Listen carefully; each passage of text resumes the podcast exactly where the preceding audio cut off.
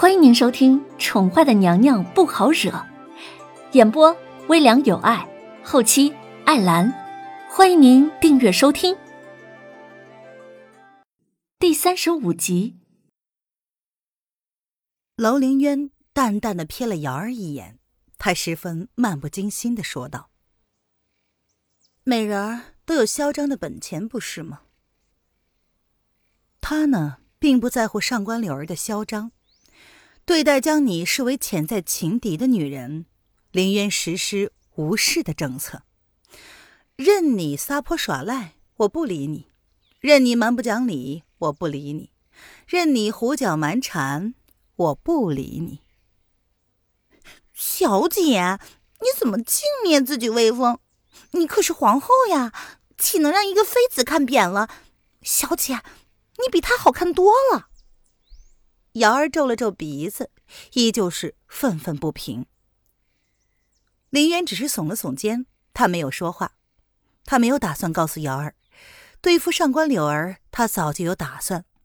给他讨厌什么来什么，务必默默的气死他。他目前比较关心的是那个黑衣男人到底是什么来历。大婚的那天晚上。凌渊带黑衣人离开他的竹心小筑之后，便用特殊的暗号给文燕传递了消息。他让文燕动用他在京城的一切关系，务必查出黑衣人的身份。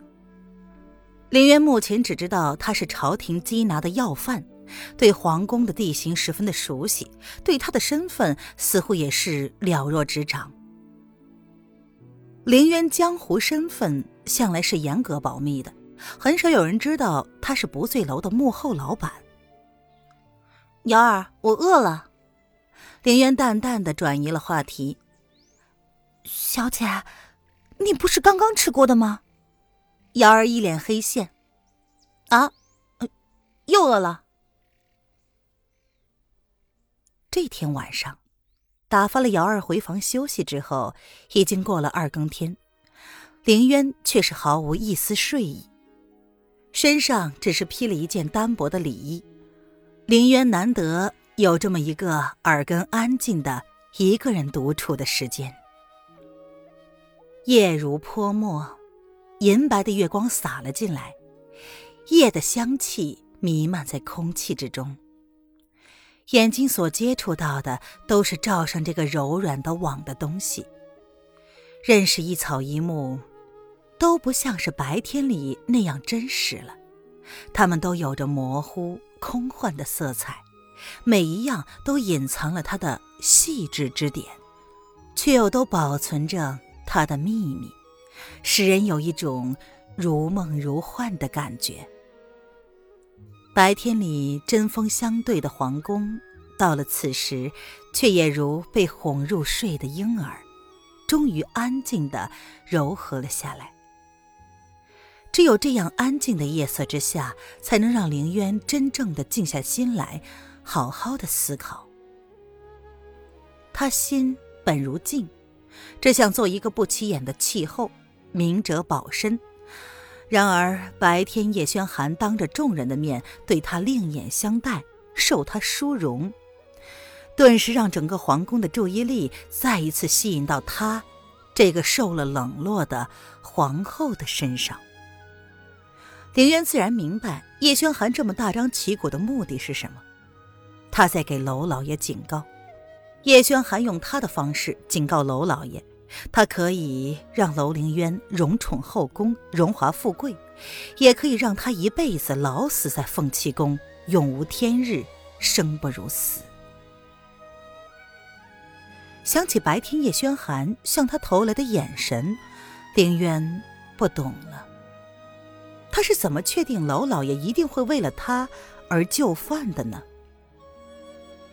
抬眸望着广阔的夜空，凌渊的心却如同这黑色一般沉重。表面看来，叶轩寒可以决定他的生死，而娄老爷也能决定他的生死，而他，却只能坐以待毙。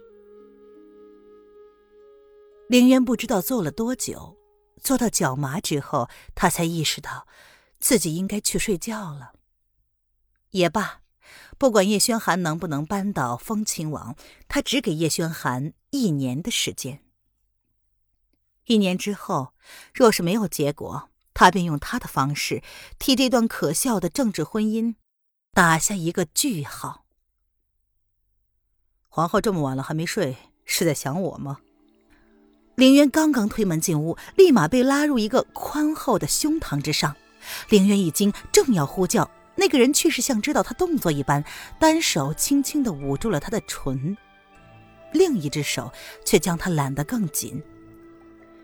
一张熟悉的银白面具，一双幽深的眸子，带着浓浓的笑意，借着月光，就这样直直的落入凌渊的眸子里。皇后娘娘，可想我吗？见凌渊一脸不可置信的样子，黑衣男人心情愉悦的轻声笑了出来。凌渊没有说话，只是瞪着他。似乎想从他的脸上瞪出一个洞来，才肯罢休。这个混账男人居然敢占他的便宜！林渊狠狠地瞪了他半晌，最后才恨恨地示意他放开自己。嘿，你还没有回答我的问题呢。黑衣男子无辜的眨了眨眼，他并不在乎林渊气急的小脸。捂着凌渊嘴巴的手掌，却十分无赖的轻轻的在他的唇瓣之上摩挲，并没有如他所愿的放开了自己。千万只草泥马瞬间从凌渊的脑海之中奔腾而过，想你妈，想你妹呀！若不是自己的行动自由被这个人给限制住了，他又能力有限，凌渊只想抽死这个混蛋。挣扎了一番。见黑衣男子依旧没有打算放过他，凌渊气急了，张开嘴，狠狠的咬了他的手。凌渊并没有嘴下留情，舌头上传来了浓重的血腥味让他皱起了眉。黑衣人见状，却是纹丝不动，他静静的，就任他咬着，丝毫不挣脱，双眸含笑的看着他，仿佛凌渊嘴里咬的并不是他的手一般。两个人就这样僵持不下，一个人不松手，一个人不松口。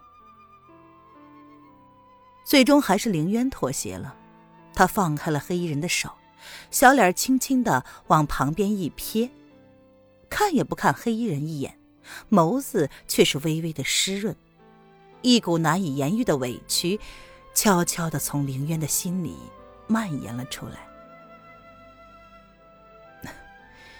看来皇后确实是想我了。黑衣男子见状一怔，他似乎是没有想到会能将凌渊给整哭了，自知再逗弄下去也没有意思了，便见好就收。黑衣男子轻轻的放开了凌渊的身子，让他重获自由。啪的一声，凌渊一得到自由，第一时间便是愤怒的甩了黑衣人一个耳光。他下手的力道十足，并没有手下留情。这一耳光打得极响，若不是已经入了深夜，夜里无人看守的话，这一声响定会引来宫女们的注意。听众朋友，本集播讲完毕，请订阅专辑，下集精彩继续哦。